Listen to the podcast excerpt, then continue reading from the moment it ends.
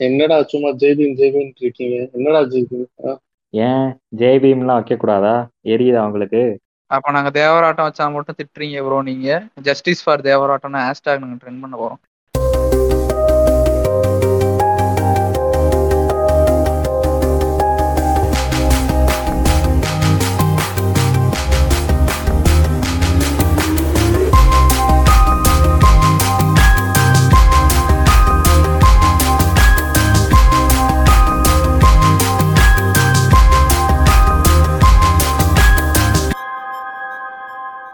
படம் பார்க்கலன்னா பார்த்துட்டு வந்து இந்த இதை கேளுங்க. ஏன்னா இதுல கொஞ்சம் ஸ்பாய்லர்ஸ் இருக்கும். அப்புறம் பார்த்துட்டு வந்து கேட்டீங்கன்னா கொஞ்சம் கனெக்ட் ஆக உங்களுக்கும் ஈஸியா இருக்கும். கொஞ்ச நாள்ல ஃபுல்லா ஸ்பாய்லர்ஸ் தான் இருக்கும். பார்த்துட்டே வந்து கேளுங்க. சரி இப்ப எல்லாம் படம் பார்த்துருப்பீங்க இங்க இருக்கவங்க. படம் எப்படி இருக்கு? சாஞ்சி நீங்க தான் விஸ்காம் ஸ்டூடெண்ட் ஒரு டேரக்டர்ஸ் பெர்ஸ்பெக்டிவ்ல இருந்து பார்த்துருப்பீங்க நீங்களே கொஞ்சம் கொடுத்துங்க பைபிள்ல கோர்த்து விடுங்க. கலை நுணுக்கத்தோட நீங்க இப்ப நமக்கு சாஞ்சி சொல்லுவாரு. சொல்லுங்க சாஞ்சி கலை நுணுக்கம் அப்படிலாம் இல்லையா? படம் வந்து என்ன சொல்ல இவ்வளவு நாளா தமிழ் சினிமால வந்து ஒரு இந்த தமிழ் சினிமாவை ரெண்டா பிரிச்சுக்கலாம். பாரஞ்சித் முன் பின் அந்த மாதிரிதான் போய்கிட்டு இருக்கு. கேட்கல படம் எப்படி இருந்துச்சு நான் பாரஞ்சித்தெல்லாம் அப்புறம் பேசிக்கோ. எப்படி இருக்குன்னு சொல்லு. நல்லா இருக்கா நல்லா இல்ல இல்ல. இத இத வந்து நீங்க அன்பார்லிமெண்ட்ரியா பண்ணக்கூடாது. நீங்க ரெண்டு சேர்ந்து ஒருத்தன் கருத்து அப்படிதானே பண்ணுவோம் அப்படிதான் பண்ணுவோம் என்ன பண்ணுவேன் சரியா நீங்க கொடுத்த பில்டப்புக்கு ஏதாவது பண்ணலாம் பார்த்தேன். வேணாங்கிறீங்களா? படம். நல்ல படம். எல்லாம் பார்க்கலாம். தியேட்டர்ல தியேட்டர்ல வர வேண்டிய படம் ஓடிடில வந்துருச்சு என்ன செய்ய இப்ப நம்ம தியேட்டர்ல ம். வந்திருந்தா அந்த அண்ணாத்த ஓடி இருக்கிறது கஷ்டம் தான் கொஞ்சம். எனக்கு தெரியும் அத அதெல்லாம் நீ ஏன் சொல்ற? அதெல்லாம் நீ சொல்லக்கூடாது. அத அதெல்லாம் நீ சொல்லக்கூடாது. சரி சரி சரி. ரஜினி கன்னிஸ் வெளியே வராதீங்க. கொஞ்சம் ஒருங்க சரி. படம் நல்லா இருக்குன்னு நீங்க தான் சொல்றீங்க.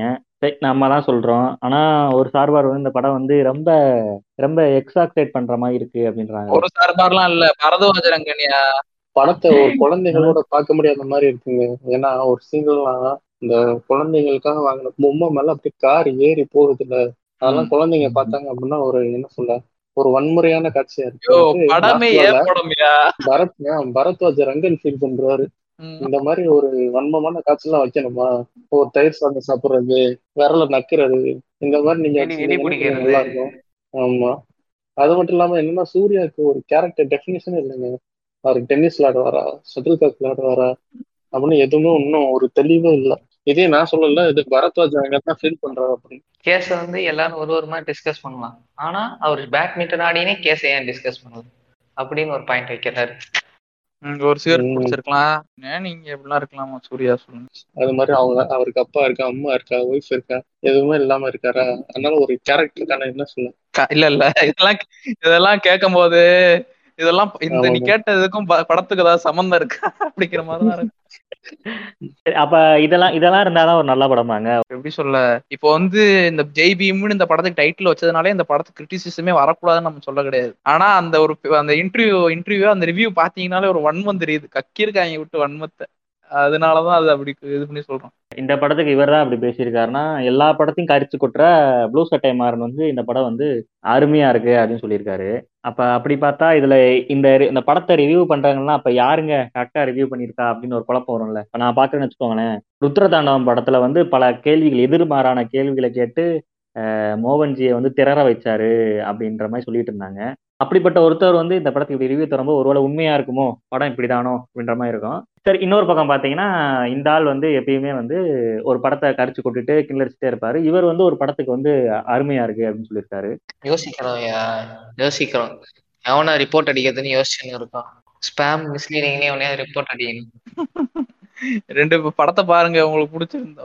பிடிக்கலனா அடுத்து அது உங்கள்ட்ட தான் நீங்க கேள்வி கேட்டுக்கணும். ஏன்னா நமக்கு இது இந்த படம் உங்களுக்கு எல்லாம் பிடிச்சே ஆகணும் அப்படின்னு நம்ம புஷும் பண்ண முடியாது யாரையும் உட்காந்து ரிவ்யூ மோஸ்ட்லி ரிவ்யூவர்ஸை ஃபாலோ பண்றதோட எப்பயும் ஒரு படம் நல்லா இருக்கா இல்லையான்றது வேர்ட் ஆஃப் உங்களோட- இந்த படத்துல வந்து இவர் நிறைய கரிச்சு கொட்டியிருக்காரு. அப்படின்னு பார்த்த இடத்துல கேஸ்லாம் ரியாலிட்டியா இல்ல சீன்ஸ்லாம் ரியாலிட்டியா இல்ல ரொம்ப ஆர்டிபிஷியலா இருக்கு அழுகையெல்லாம் திணிச்சிருக்காங்க அப்படின்றாரு.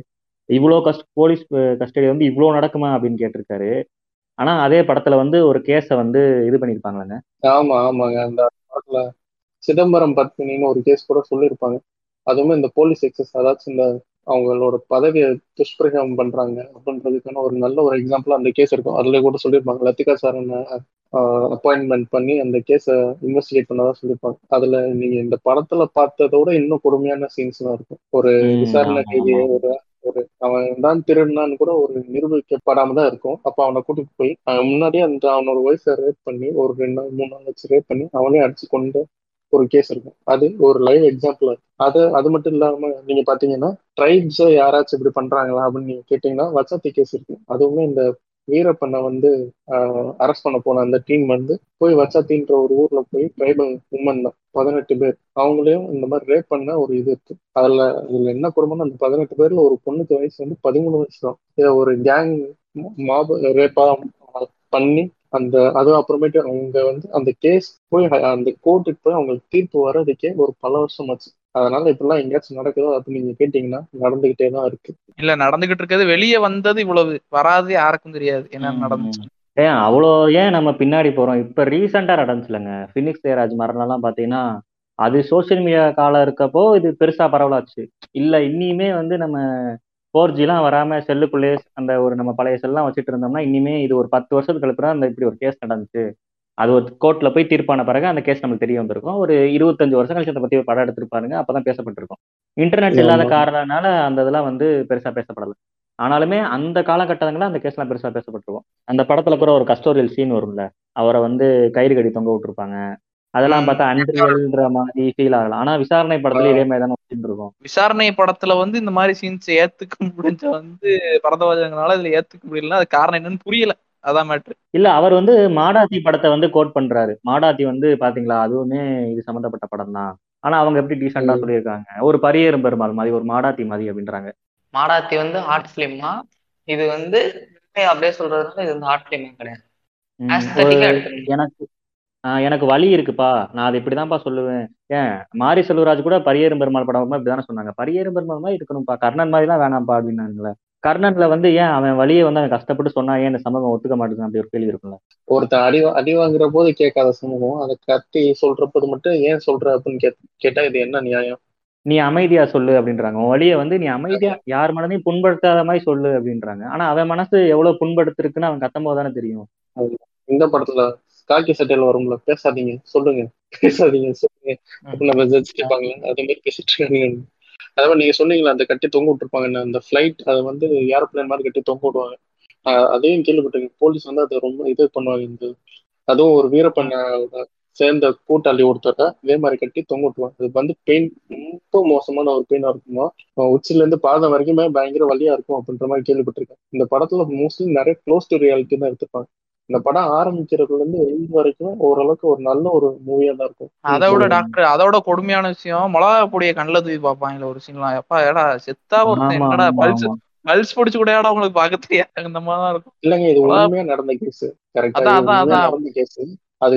அது என்ன ஆச்சு அப்படின்னா நீங்க சொல்ற மாதிரி நிஜமெல்லாம் அவங்க போய் அந்த மயக்க போட்டு விழுந்து இருந்தபோது செத்துட்டானா உயிரோட இருக்கானான்னு பாக்குறதுக்கு ஒரு பத்து ரூபா எடுத்துட்டு போய் என்னமோ பக்கத்து கடையில போய் மிளகாத்தூளை வாங்கிட்டு வந்து அந்த கண்ணில் நிஜமான போட்டு பார்த்துருக்காங்க அப்ப அதை. பார்த்துட்டு ஆமா, பார்த்த ரெண்டு ரெண்டு பேர் பார்த்துட்டு இருக்காங்க ஐ விட்னஸா இந்த படத்துல. வர மாதிரி அவங்க வேற எங்கேயும் கூட்டிட்டு போய் ஜெயில விடல ஆனா அவங்கள மிரட்டி இருக்காங்க இந்த மாதிரி நீ வந்து இதை சொன்ன வெளியில சொன்ன அப்படின்னா ஆஹ் ஒன்னே இவன மாதிரி கொண்டுற அப்படின்னு சொல்லி மிரட்டினால அவங்க பயந்து உயிருக்கு பயந்து ஊருக்கே வராம வெளியில போயிட்டாங்க ஓவரால் உண்மை. ஆனா ஸ்டார்டிங் சீன்ல வந்து நான் படம் போட்டேன்னா அந்த சூர்யா வந்து தவ்வாரு பாத்தீங்களா ஒரு சீன்ல அவனே நினைச்சேன் போச்சுடா படத்தை உடச்சிட்டாங்கடா எப்பயும் போல ஆரம்பிச்சிருவாங்கன்னு நினைச்சேன். ஆனா அப்படியே படத்தை கொண்டு போயிட்டாங்க. இல்ல மூவி ஆரம்பிக்க போது கிரெடிட்ஸ் போட்டிருப்பாங்கல்ல. கிரெடிட்ஸ் போடுறப்பதே பாத்தீங்கன்னா ப்ரொடியூஸ் பெயின் போட்டு ஜோதிகா அண்ட் சூர்யான் போட்டிருப்பாங்க. அதுவே ஒரு நல்ல இதா இருக்கும். இது ஃபுல் ஆர்டிஸ்டிக் மூவின்னு சொல்ல முடியாது. ஃபுல் ஒரு பயங்கரமான கமர்ஷியல் மூவியும் சொல்ல முடியாது. நம்ம இந்த மாதிரி. நிறைய படம் வர வரதான் இந்த மாதிரி வர படத்தையும் ஆமா. நான் எப்பவும். கேட்போம் ஏன் கேரளா படம் மட்டும் பாக்குறீங்க? கேரளால மட்டும் ஏன் நல்ல படம் வருதுன்னு நம்ம கேட்டுட்டு இருக்கோம் ஆனா இப்ப அப்படி கேட்காம நம்ம இதுலயுமே நல்ல படம் நிறைய இடத்துல வர ஆரம்பிச்சிச்சு. க்ளோஸ் டு ரியாலிட்டி மூவி ஆமா ஆமா. இப்போ இந்த ஜெய்பீம்ன்ற பேருக்கு பின்னாடியே ஒரு வரலாறு சொல்லுவாங்கல்ல ஒரு ஒரு ஆவணப்படம் இருக்கும். அதுல வந்து இந்த பேரண்மை படம் எடுத்தவர் சொல்லியிருப்பாரு. என் படத்துல வந்து ஒரு ஷாட் வச்சிருந்தேன். அம்பேத்கர் போட்டோ வைக்கிற ஷாட் வச்சிருந்தேன். அதை சென்சார் பண்ணும்போது தூக்க சொல்லிட்டாங்க. அப்படின்னு சொல்லியிருப்பாரு. அம்பேத்கர் போட்டோ வச்சு அந்த சீன் எடுக்க சொல்றாங்க சென்சார் அப்படி இருந்த இடத்துல ஜெய்பீம்ன்ற ஒரு தலைப்பு. அதுவே ஒரு ரிபல் தானே? ஆமா உண்மைதான். ஜெய் அம்பேத்கர் போட்டோ ஏன் எடுக்கணுமா? இல்ல கேக்குறேன் அவர் என்ன வன்முறை தூண்டுற ஆளா ஒருத்தரா? எதுக்கு எடுக்கணும்? இந்த சட்டத்தை அம்பேத்கர் போட்டோ வச்சீங்கன்னா பிரச்சனையா இருக்கும் நீங்க எடுத்துருங்க. பேரண்மை படத்துல எல்லாம் பாத்தீங்கன்னா ரெண்டு மூணு சீன் அவர் எடுத்திருப்பேன்னு சொல்லியிருப்பாரு. நான் அப்பட்டமா ரெண்டு மூணு சீட் வச்சேன். அந்த சீன்லாம் எடுக்க சொல்லிட்டாங்க. அப்படின்ற மாதிரி. சொல்லியிருப்பாரு. இல்லையா? நான் இது தேவர் மகன் வருது. சண்டியர்னு படம் வைக்க வராரு சண்டியர்னு பாட்டெல்லாம் போடுறான். கொம்பன்னு பேர் வைக்கிறான். அப்புறம் என்ன? சின்ன கொண்டரு இந்த மாதிரிலாம் பேர் வைக்கிறான். அதெல்லாம் எங்களுக்கு பிரச்சனை தெரியல. இந்த ஒரு ஜெய்பீம்ன்றதும் இல்ல ஒரு அம்பேத்கர் போட்டோ வைக்கிறதும் எரியுது அப்படின்னா அவங்கள கண்டினியூஸா எரிய விடணும். அவ்வளவுதான். வேற என்ன சொல்ல? உனக்கு தெரியல தப்பே இல்லை. ரெண்டு பேரும் அதான் நல்லா பேசிக்கிட்டு இருப்பாங்க. திடீர்னு வந்துட்டு இருந்தாலும் இந்த சூர்யாக்கு வந்து இதெல்லாம் தேவையில்லாத பிரதர் கேஸ்ட் சர்டிபிகேட் கிழிச்சு போட்டாலே ஜாதி ஒளிஞ்சிரும். இப்படி எல்லாம் படம் எடுத்தாதான் ஜாதி வன்முறை தூண்டுறாங்க திரும்ப அப்படின்னு வரும். பழைய கதை என் பிரதர் பேசுறீங்க அப்படிங்கிற மாதிரி இருக்கும். கம்யூனிகேஷன் சர்டிஃபிகேட் கிழிச்சு போட்டாலே ஜாதி வந்து அந்த படத்திலே அந்த கம்யூனிட்டி சர்டிபிகேட் இல்லாம அவங்க எப்படி கஷ்டப்படுறாங்கன்றது காமிச்சிருப்பாங்க. இங்க சில காமிச்சிருப்பாங்கன்னு நினைக்கிறேன். ஆனா. கக்கூஸ் அப்படின்னு ஒரு ஆவணப்படம் இருக்கும். அதுல பாத்தீங்கன்னா இன்னுமே வந்து துப்புரவு தொழிலாளர்கள் வந்து இந்த இந்த எஸ்சிஏ சர்டிபிகேட் எஸ்சி சர்டிபிகேட் வாங்குறதுக்கு எவ்வளவு கஷ்டப்படுறாங்க அப்படின்னு காமிச்சிருப்பாங்க. அது அதெல்லாம் இன்னுமே இருக்கு. ஒரு கம்யூனிட்டி சர்டிபிகேட் இல்லை அப்படின்னா ஒரு காலேஜ் ஜாயின் பண்றது கண்டிப்பா ஒரு கம்யூனிட்டி சர்டிபிகேட் தேவை. நீங்க இந்த மாதிரி அலைஞ்சு நீங்க கம்யூனிட்டி சர்டிபிகேட் வாங்குறதுன்றது இன்னைக்கு வரைக்குமே நிறைய பேருக்கு ஒரு பெரிய கஷ்டமான விஷயமா இருக்கு. எஸ்டின்ற சர்டிபிகேட் அவ்வளவு ஈஸி யாருக்கும் தந் தந்துட மாட்டாங்க.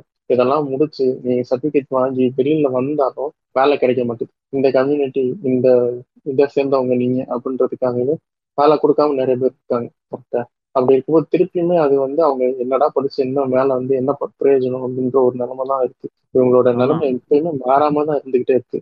இல்லைங்க அந்த போஸ்ட்டுக்கு வந்தாலுமே வந்து அவங்கள வந்து நீங்க இந்த இந்த சமுதாயத்தை சேர்ந்தவங்க அப்படின்ற அந்த ஏற்றத்தாழ்வு பார்க்கறதெல்லாம் இனிமே நடந்துகிட்டு இருக்கு. ஒரு உள்ளாட்சி தலைவரோ அந்த பொண்ணை வந்து இந்த குறிப்பிட்ட சமுதாயன்றனால அவங்கள சேர்ல உட்கார வேணாம்னு சொன்ன மாதிரி ஒரு சம்பவம் நடந்துச்சு.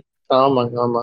அது நிறைய நடக்கதான் செய்யுது. அங்க அங்க அப்படி நடந்துச்சு. அப்புறம் இதே மாதிரி ஒரு எஸ்சி அவங்க சத்துணவு பணியாளர். அவங்க வந்து எஸ்சின்றதுக்காக அவங்க மாத்தணும்னு சொல்லி அந்த ஊரே போராட்டம் பண்ணுச்சு.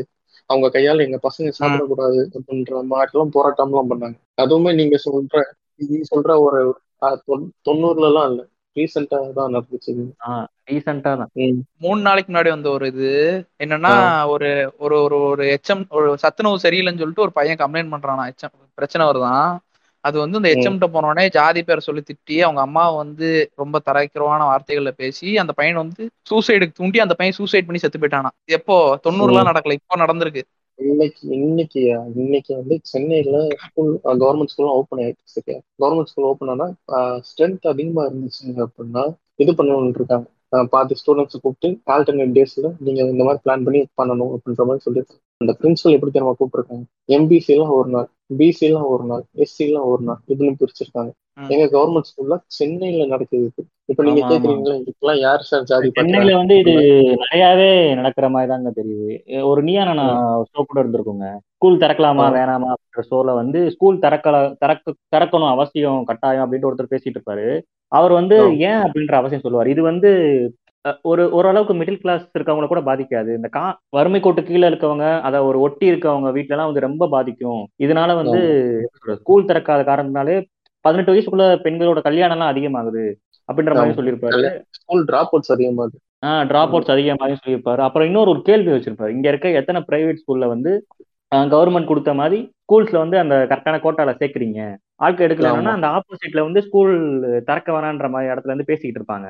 அவங்க ஃபுல்லாமே. வாய் அடைச்சிருவாங்க இல்லங்க. நாங்க வந்து ட்ரை பண்ணிட்டு இருக்கோம். எங்க ஸ்கூல்ல இல்ல. அந்த ஸ்கூலோட ஹெச்எம் அந்த பொண்ணு. அந்த அவங்க. நாங்க இல்லங்க ட்ரை பண்ணிட்டு இருக்கோம். அப்படி இப்படின்ட்டுருவானுங்க அந்த. ஷோவே வந்து வேற நோக்கத்துக்காண்டி தான் அந்த ஷோவே போயிட்டு இருக்கு பட் ஆனா அவர் வந்து ஒரு இப்படி ஒரு இஷ்யூ நடந்துகிட்டு இருக்கு. நம்ம ஊர்ல ஸ்கூல் திறக்காதனால இப்படி ஒரு நடந்துகிட்டு இருக்கு அப்படின்னா அந்த சூழ்நிலையை மாறி போயிடும் இப்ப இன்னிமே நீங்க. இப்படிதான் பண்ணிட்டு இருக்கீங்களாடா? சிங்கார சென்னைன்னு சொல்றீங்க. அனைவரும் இருக்கக்கூடிய சென்னைன்றீங்க. சென்னையில கூட ஒரு ஸ்கூலுக்கு வந்து நீங்க இது பண்ணும்போது இப்படிதான் பண்ணிட்டு இருக்கீங்களா? சென்னையில தானங்க இதெல்லாம் கேக்குறாங்க. ஒன்லி வெஜிடேரியன்ஸ் அப்படின்னு போட்டு டூ லெட் போடுறாங்கல்ல. இல்ல அது வந்து என்னது. காமிக் ஸ்டான்ல வந்து டாம் பிராம்னு வந்து நம்ம அவா சொன்னா ஒன்றும் பிரச்சனை கிடையாது. இதே இது வந்து வெளிய இருந்து ஒருத்தன் வந்து அந்த ஜோக் அடிச்சிட்டானா அவ்வளவுதான் ட்ரிகர் ஆயிருவாங்க. புண்படுத்திட்டா புண்படுத்திட்டா. அவ புண்படுத்திட்டா நம்மள. சரி வாங்க படத்துக்குள்ள போவோம். சர்டிபிகேட் வாங்குற சீன்ல சொல்லியிருப்பாங்க. மசுகுட்டி அந்த கேரக்டர் சொல்லும் நம்ம ஒரு க- நம்ம ஒரு சர்டிபிகேட் கேட்க வந்தா நம்ம கிட்ட பத்து சர்டிபிகேட் கேக்குறாங்க. பாம்பு பிடிச்சி உள்ள போட்டுருவோம் அது எந்த அடையாளமே இல்லைன்னு தான் அவங்க ஒரு அடையாளம் கிரியேட் பண்ணணும்னு ஒரு கம்யூனிட்டி சர்டிஃபிகேட் கேக்குறாங்க. அதுக்கு நீ இருள இருந்தான்னு போய் ப்ரூஃப் எடுத்துனவா பாம்பு பிடிச்சிக்காமி அப்படின்னா. வாழ்றதுக்கே அடையாளம் இல்லை. அப்ப நான் யார் தான்டா நான் அப்படின்ற ஒரு கேள்வி அவனுக்கு அது வரும்ல. இப்போ ஒளிஞ்சிருந்த வன்மம்லாம் அந்த கொஞ்சம் கொஞ்சமா வெளியே வருது. இப்போ அன்னியின் படத்துலயோ இப்போ பல காலமா தமிழ் சினிமாவில் வந்து குப்பத்து சேரி பசங்க வந்து இந்த மாதிரி எங்க பொண்ணுகிட்ட கலாட்டா பண்றாங்கன்ற டைலாக்கு இந்த மாதிரி டைலாக் வைக்கும் போதெல்லாம் யாருக்கும் பெருசா ஒண்ணும் தப்பா தெரியல. என்னப்பா ஆமாப்பா. தானப்பா இருக்கும் அப்படின்ற மாதிரி இருந்துச்சு. இந்த ஒரு படத்துல வந்து அந்த இருளர்ன்ற இருக்கவங்க வந்து யாருமே கெட்டவங்க கிடையாது. அந்த படத்துல வந்து எல்லாருமே நல்லவங்க மாதிரி காமிச்சிருக்காங்க. அப்படி காமிச்சதுக்கு வந்து உடனே பரதவாஜரங்கன் அண்ணன் ட்ரிகர் ஆயிட்டாப்ல அது எப்படி வந்து இவங்க எல்லாம் நல்லவங்க மட்டும்தான் காமிக்க முடியும் உங்களால அப்படின்னு. இவ்வளவு நாள் அமைதியா இருந்தீங்கல்ல இப்படி காமிக்கும் போது மட்டும் எதுக்குடா உங்களுக்கு கோவம் வருது அப்படிங்கிற மாதிரி. அன்னியன்ல அவனோட பிரச்சனைன்னு சொல்லி காமிப்பான்ல அது நீ என்னன்னு பார்த்த அப்படின்னா ஒருத்தன் படுத்து தூங்கிட்டு இருப்பான் சோம்பேறியா? எச்சி துப்புவான் சரியா? எல்லோ லைனை கிராஸ் பண்ணி போவான். இன்னும் வேற என்ன? இந்த மாதிரி தானே அவனோட பிரச்சனை இருக்கு. அவனோட மேக்சிமம் பிரச்சனை இதான் இருக்கு. புரியுதா. இங்க ஒரு ஒரு பக்கம் பாத்தீங்கன்னா வாழ்க்கைக்கே போராடிக்கிட்டு இந்த இந்தியாவோட குடிமகன் தான் அவனுக்கான ப்ரூஃப் எதுவுமே இல்லை. வீடு இல்லை அவன்கிட்ட. பாத்தீங்கன்னா மழை பெஞ்சுக்கிட்டு இருக்கும். மழை பெஞ்சுக்கிட்டு இருக்கும். ஒரு மண்ணால கட்டின வீடு தான் இருக்கும் ஒய்ஃபோட இருக்கும்போது பாத்தீங்கன்னா அந்த மண் சரிஞ்சு அப்படியே ஓப்பன் விழுந்துரும். அந்த மாதிரி அந்த தான் இருக்கும். ஆனா இந்த எலைட் பீப்புள் நம்ம சொல்றோம். இந்த இப்போ ஒரு சங்கர் எடுக்கிற படமோ இல்ல பாரத்வாஜ ரங்கன் சொன்னானே பொம்மை மேல காரை விட்டு ஏத்துறாங்க அப்படின்ட்டு. அவங்களோட ப்ராப்ளமே இதாதான் இருக்கு. இல்ல டாக்டர் சிட்டி எவ்வளவு அழகா இருக்கு. சரி பாருங்க அங்கங்க அசிங்கமா சின்ன சின்ன இடிச்சு அதுக்குதான் குடிசை கொளுத்தணும். அதுக்குதான் நாங்கெல்லாம் குடிசை குடிசை கொளுத்துறோம். சர்ப்ரைஸ் மதர் பக்கர் அப்படின்னு அக்னி சட்டி பயசு வராங்களாம் இல்ல அந்நியன்லயுமே நீங்க சொன்னீங்களே ஒரு கேரக்டர் அந்த கேரக்டர் குடிச்சே கிடப்பான் படுத்தே கிடப்பான். அவன் குடிச்சு. குடிச்சு வீணாக்குறானே வச்சுக்கோங்க. அவன் வந்து சம்திங் அடிக்ட். ஆயிட்டான். அவன் கேரக்டர் வந்து அடிக்டட். ட்ரங்க் அடிக்டர் குடிச்சு குடிச்சு படிச்சு டயத்தை வேஸ்ட் பண்ணிட்டு இருக்கான். அது ஒரு பெரிய குற்றமாய் காமிச்சிருப்பான். அவனுக்கு வந்து அந்த பாம்பு பிடிக்கிற இடத்துல போய் போட்டு பாம்பெல்லாம் போட்டு செத்து போயிருவாங்க இன்னொரு பக்கம். நந்தினி அப்படின்ற ஒரு கேரக்டர் இருக்கும். அந்த கேரக்டருக்கு வந்து கிடைக்க வேண்டிய வாழ்க்கை வந்து பறி போயிருக்கும். இது வந்து. அதிகாரத்தை துஷ்பிரயோகம் பண்றது தானே? எனக்கு எனக்கு பவர் இருக்குன்றதுக்காண்டியே கிடைக்க நல்லா பாடுறவங்கள தாண்டி இது வச்சிருக்கவங்களுக்கு நான் இது பண்றேன் அப்படின்ற விஷயம். இதுக்கு வந்து அதை கொடுக்கக்கூடிய தண்டனை பாத்தீங்கன்னா வெறும் குத்து உலகில் உட்கார வைக்கிறது தான். ஆமா ஆமா. நீங்க அப்படியே இதை இதை வச்சுட்டு அப்படியே மனு அப்படியே திருப்பி பாத்தீங்கன்னா ஒரு ஒன்று எழுதியிருப்பாங்க அதுல. என்ன நம்ம ஜாதியில. நம்ம வாக்கு வளைஞ்சி கொடுத்து பிராமணர்களை வந்து கொல்லக்கூடாது அப்படின்ற மாதிரி அதிகபட்ச தண்டனையே வந்து தண்டனையா தான் இருக்கணும். கொல்லக்கூடாது அப்படின்ற மாதிரி வச்சிருக்கோம் பிராமணனை கொன்னா அதுதானே உச்சபட்ச பாவம். சாமியே இருந்தாலும் நீ சிவனே இருந்தாலும் நீ பிராமணனை கொண்டுட்டானா அவ்வளவுதான். உனக்கு ஒரு தோஷம் என்ன தோஷம்? பிரம்மகத்தி தோஷம் வந்துடும் அதை தீக்கிறதுக்கு ஆயிரம் வழி சொல்லின்னு இருப்பானுங்க அவனுங்க பிரம்மஹத்தி தோஷம் தானே தான் ஞாபகம் இருக்கு. தசாவதாரத்துல மன்னன் நசூல்ல இருக்கும் பிற தோஷங்களுடன் பிரம்மஹத்தி தோஷம் சூடும் என்று சொன்னார் ஆமா ஆமா ஆமா. தமிழும் சொல்லிடுறாரு. ஒரு ஐயரை கொண்டு அப்படின்னா உனக்கு பிரம்மஹத்தி தோஷம். பிரம்மகதி தோஷம் துன்புறுத்தவோ எதுவும் பண்ணக்கூடாது. கமல்லாம் வந்து அப்படியே ஊசி எடுத்து அப்படியே ஏத்துவாரு. லைட்டா அப்படியே வலிக்குதா வலிக்குதா வலிக்குதா வலிக்குதாங்க அப்படியே லைட்டா நான் ஏத்திக்கிறேன் அப்படின்னு என்ன சாஞ்சி கமலை பத்தி பேசணும்னு அப்படியே சரி அப்படின்றீங்க. அப்படியே அப்படியே சாஞ்சி வந்து சாஞ்சி. ஆ சிக்னல் இல்லையா சாஞ்சி?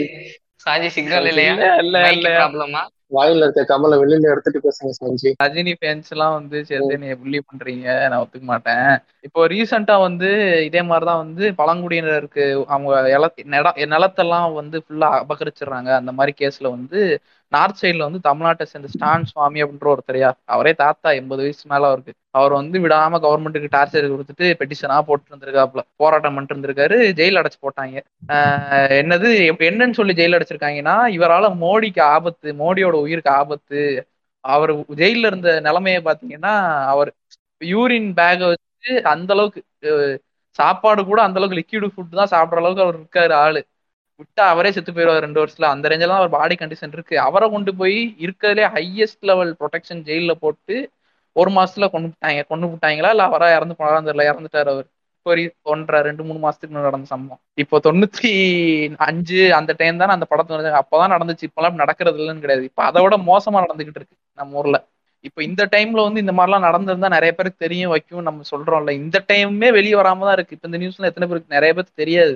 அந்த அளவுக்கு பெரிய மெயின் ஸ்ட்ரீம் மீடியா எல்லாம் பெருசா எல்லாம் கவரே பண்ணல அந்த நியூஸை அப்படி மேலாட்டமா ஸ்டான்சாமி என்னும் போராட்டம் பண்ணவர் வந்து ஜெயில வந்து உடல்நிலை குறைவால் காலமானார். இவ்வளவுதான் நியூஸ் இப்ப வர நியூஸ்லாம் வேல்ராஜ் படிச்சாதான் ஃபேமஸ் ஆகும். பாலிமர் செய்திகளுக்காக வேல்ராஜ். இப்போ சோஷியல் மீடியா இன்டர்நெட் இவ்வளவு பரவி இருக்கு. இந்த நேரத்திலேயே இந்த நேர ஐயோ அப்படி தோன்றதான் பேசுவோம். நீங்க படத்தை பத்தி பேசணும்னு நினைச்சீங்களா? அங்க படத்துக்கு வச்சோம். ஒட்டி சம்பந்தமான விஷயம் தானே? அதே மாதிரி பழங்குடியினருக்கு இது ரைட்ஸுக்காக இது பண்ணவங்க எப்படி போட்டு தள்ளிட்டாங்க? கொலை தான் அது. ஸ்டான் சாமி பண்ணது கொலை தான் அவங்க பண்ணது. அதே இந்த டைம் இன்டர்நெட் இவ்வளவு பரவலா இருக்க நேரத்திலே வெளியே வர்றது வெளியே வரல இன்ன வரைக்கும் ஆக்சுவல் விஷயம்னு ஆனா அந்த டைம்ல எவ்வளவு கஷ்டமா இருந்திருக்கும் வெளியே கொண்டு வர்றதுக்கு வைக்கிறதுக்கெல்லாம். உத்தரதாண்டம்னு ஒரு படத்துல அந்த படத்தோட பிரஸ் மீட்ல கூட மோகன்ஜி சொல்லியிருப்பாரு. என்ன என்ன படம் யாது எஸ்டி இந்த ஆளு தெரியல தெரியல எனக்கு அதான் கேட்டேன். நீ ஒரு விஸ்காம் ஸ்டூடெண்டா ஒரு வேர்ல்டு கிளாஸ் சினிமா மிஸ் பண்ணிருக்கல நீ. அந்த அந்த ஆள் வந்து ஒரு இன்டர்வியூல சொல்லியிருப்பாப்ல என்ன அப்படின்னா பிசிஆர் சட்டத்துல போடப்பட்ட கேஸ்ல வந்து தொண்ணூத்தஞ்சு சதவீதமான கேஸ் வந்து ஃபேக் கேஸ் அப்படின்னு கவர்மெண்ட்டே சொல்லிருச்சு. சொன்ன பிறகுதான் எனக்கு அந்த படம் எடுக்கப்பட்ட நோக்கமே தெரியுது. அப்படின்ற மாதிரி சொல்லியிருப்பாங்க. இப்ப நீங்க இதையே நான் சொல்றேன்னா இப்ப இந்த படமே கூட ஒரு கேஸ் ஹேண்டில் பண்ணிருப்பாங்க ஸ்டார்டிங்ல அந்த படத்துல அந்த கட்டத்துக்கு மேல தாழ் நிலைமை அதுவுமே ஃபேக் கேஸா தான் இருக்கும். அப்புறம். அவருமே சொல்லுவாரு சும்மா எஸ்சி எஸ்டின் கேஸ் போட்டா அனுபவத்துக்கு கவர்மெண்ட் காசு தருவாங்களா? அப்படின்ற மாதிரி வார்த்தையெல்லாம் சொல்லியிருப்பாரு. அதே மாதிரி கரெக்டான லாயர் கிடைக்காம எத்தனையோ பேரோட கேஸ் வந்து இதா இருக்கும். முதல்ல இந்த எஸ்சி பீப்புளா இருக்கவங்க போலீஸ் ஸ்டேஷன் போய் கேஸ் கொடுத்தாலே அதை எடுத்துக்க மாட்டாங்க. எடுத்துக்கிற பதிவாகிற கேஸே ரொம்ப கம்மி. இப்ப நீங்க தமிழ்நாட்டுல வந்து கேசஸ் ரேப் கேசஸ் அதிகமா இருக்கு. இல்ல யூபி இந்த மாநிலத்துலாம் ரேப் கேசஸ் கம்மியா இருக்கு அப்படின்னா தமிழ்நாட்டுல அதிகமா ரேட் பண்றாங்கன்னு அர்த்தம் இல்லை. இவ்வளவு கேசஸ் ரிப்போர்ட் ஆகுது அது எடுக்கிறாங்கன்னு அர்த்தம். அங்கெல்லாம் ரிப்போர்ட்டே ஆகுறது இல்ல. ஏன்னா அவங்களுக்கு. அங்கே போனா அங்க இன்னும் கொஞ்சம் டாக்ஸ் தான் அவங்க போகுது கரெக்டா அதே தான் இங்கே இந்த ஒரு எஸ்சி பீப்புள் இந்த மாதிரி போய் பண்ற போது அந்த கேசஸ் எடுக்கிற இதுவே கம்மி அப்படியே எடுத்தாலும் அதை நடத்துறதுக்கு ஒரு கேஸ் நடத்துறது ஒரு சாதாரண விஷயம் இல்லை நடத்துறதுக்கு காசு இல்லைன்ட்டு அது கடைசி வரைக்கும் கொண்டு போய் ஃபினிஷ் பண்றது ரொம்ப கஷ்டம். ஈஸியாக அந்த ஒரு அக்யூஸ் வந்து இதாகிட்டு வந்துடும் அந்த கேஸ் நிரூபிக்க முடியுதுன்னு சொல்லி வெளியில வந்துடும் அப்படி இருக்கப்போது நீங்க வந்து இதை அதுக்காக நீங்க ஃபேக் கேசஸ்ன்னு சொல்லி சொல்ல முடியும். இந்த கேஸே வந்து நடந்துச்சுலங்க. முப்பத்தி மூணு வருஷமா பதிமூணு வருஷமா முப்பத்தி மூணு வருஷமா எத்தனை வருஷங்க? பதிமூணு வருஷம். பதிமூணு வருஷம் இந்த கேஸே வந்து பதிமூணு வருஷம் நடந்துச்சுலங்க. பதிமூணு வருஷம் நடந்ததுக்கு அந்த மார்க்சிஸ்ட் கம்யூனிஸ்ட் கட்சி சார்ந்தவர் தான் வந்து நிதியெல்லாம் கலெக்ட் பண்ணி இந்த கேஸை வந்து ரன் பண்ணிட்டு இருந்த மாதிரி.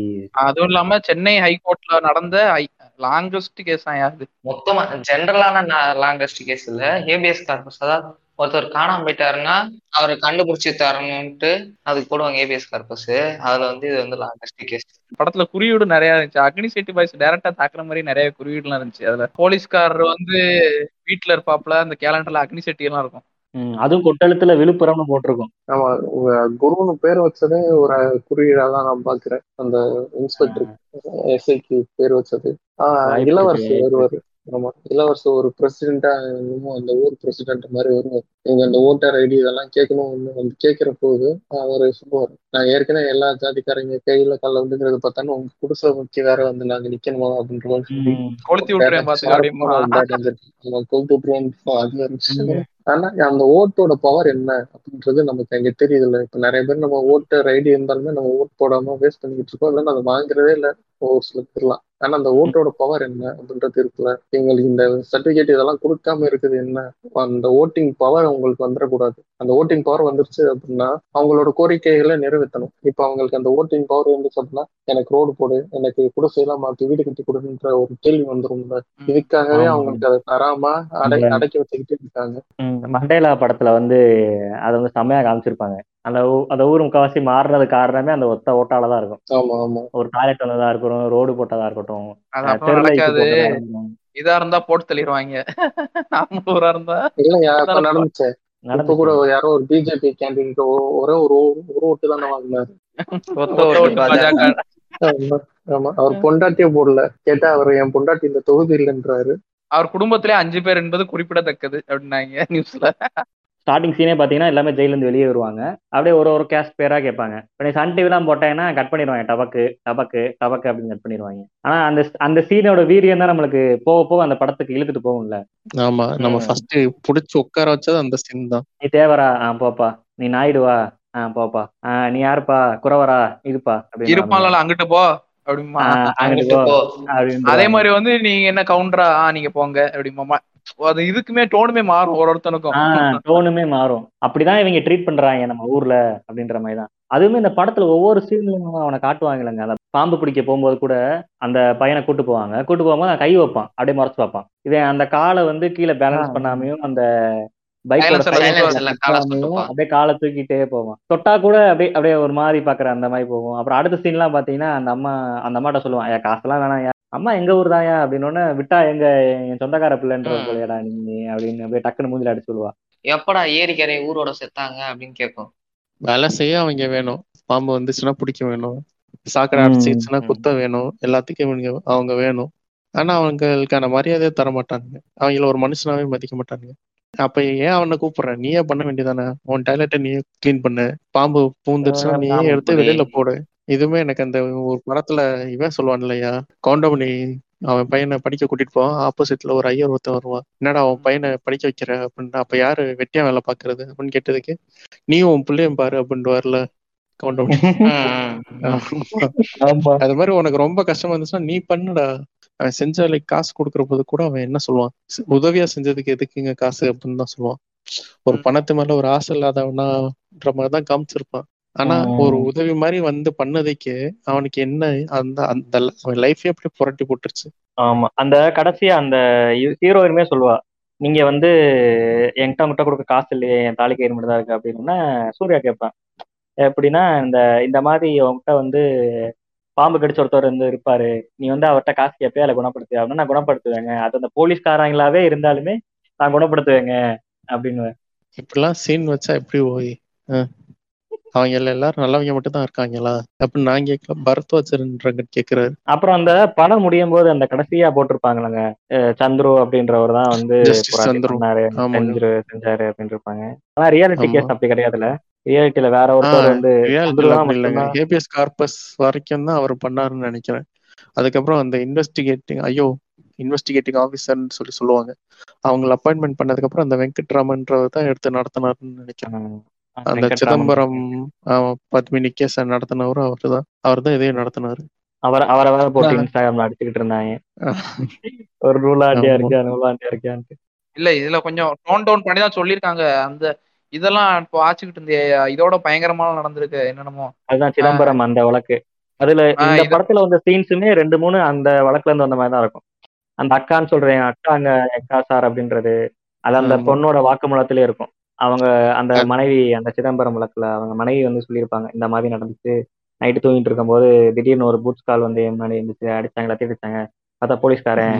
திருடன்ஸ் எடுத்து போயிட்டாங்க அப்படியே போய் கஸ்டியில போட்டு அடிச்சிருந்தாங்க அதெல்லாம் வந்து இதை விட மோசமாவே இருக்கும் ஹஸ்பண்ட். முன்னாடியே ரேப் பண்ணியிருப்பாங்க கிஸ் பண்ண சொல்லியிருப்பாரு அந்த ஆளு கிஸ் பண்ண சொன்னதுக்கு முடியாதவனா அவன் ஹஸ்பண்டை போட்டு அடிச்சிருப்பாங்க அப்புறம் வந்து வேற வழி இல்லாம கிஸ் பண்ணிட்டு போயிருப்பாரு. அடுத்த நாள் அந்த கான்ஸ்டபிள் வந்து பொம்பளை கான்ஸ்டபிள்லாம் படத்துக்கு போக சொல்லிட்டு செம்பருத்தி படத்துக்கு போக சொல்லிட்டு அந்த அந்த கேஸ் நடந்துக்கப்ப செம்பருத்தின்ற படம் வந்து ஆமா நைன்டி டூல வந்துச்சு நடந்திருக்கு இந்த கேஸ் கஸ்டடியிலே வந்து நைன்டி டூல கஸ்டடியிலே வந்து கேங் ரேப் பண்ண மாதிரி இருக்கும் அந்த சம்பவம்லாம் பார்த்து அது வந்து அதை இந்த வாக்குமூலம் சொல்லுவாங்கல்ல அது வந்து அப்படியே இருக்கும். அவங்க சொன்ன அப்படியே வரிசை அதெல்லாம் படிக்கும்போது இதை விட அது கொடூரமா இருக்கும். நேக்கடாக்கி கேங் ரேப் பண்ணியிருப்பாங்க அந்த எஸ்ஐ ஒருத்தவர் ரேப் பண்ணியிருப்பாரு அதுக்கடுத்து அவங்க வந்து ரேப் பண்ணியிருப்பாங்க. இதை போய் அந்த கான்ஸ்டபிள் பொண்ணுகிட்ட சொன்ன அந்த லேடிகிட்ட சொன்னப்ப கூட அவங்க வந்து இல்லம்மா என்னால இந்த இடத்துல ஒண்ணும் பண்ண முடியாதுமா அப்படின்னு இருப்பாங்க அப்ப அந்த இடத்துல கூட ஒரு ஆமா. மார்க்சிஸ்ட் கம்யூனிஸ்ட்காரர் தான் வந்து நின்று இந்த வழக்கை எடுத்துட்டு ஆமா. போய் பாலகிருஷ்ணன் ஒருத்தர் வந்திருப்பாரு. உள்ள எடுத்துட்டு போயிருப்பாரு. அந்த சீன்லாம் வந்து கரெக்டா ஆமா. அந்த கேஸ. சொல்லியிருப்பாங்க.